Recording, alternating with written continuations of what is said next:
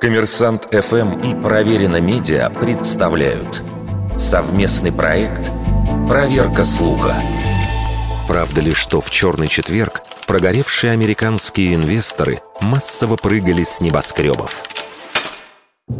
Черный четверг, как принято называть события 24 октября 1929 года, действительно стал сильнейшим шоком для американского рынка и прологом к Великой депрессии – всего за несколько дней разоренными оказались тысячи банков, компаний и миллионы держателей бумаг. Тогда же Штаты и облетели слухи о массовом падении из окон резидентов Нью-Йорка. Утверждалось, что только в первый день краха с жизнью свели счеты 11 человек. На смену «Черному четвергу» пришел черный юмор. На следующий день все цитировали комика Уилла Роджерса. Когда Уолл-стрит вошла в штопор, Нужно было простоять в очереди, чтобы получить окно. Еще один артист шутил, что в местном отеле у него спросили «Вам номер, чтобы поспать или чтобы прыгнуть?» Выход разорившегося дельца из окна стал частью американской популярной культуры и до сих пор встречается в кино и на телевидении, где преподносится как чуть ли не рутинное явление. Но факты и статистика говорят об обратном.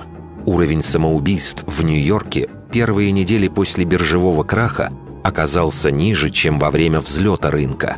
В середине ноября главный судмедэксперт города представил статистику смертности, после чего «Нью-Йорк Таймс» сообщила, цифры опровергают рассказы о росте самоубийств из-за потерь на фондовом рынке. Абсолютно достоверно известно лишь о двух случаях суицида путем прыжка с высоты, связанных с «Черным четвергом». Но оба эпизода произошли спустя недели после «Черного четверга».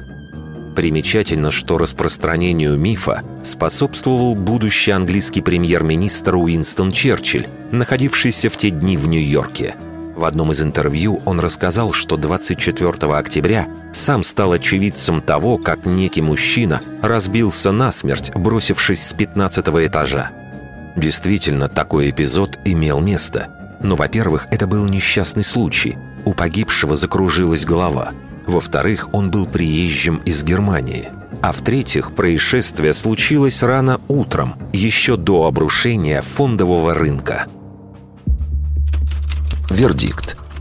Это городская легенда –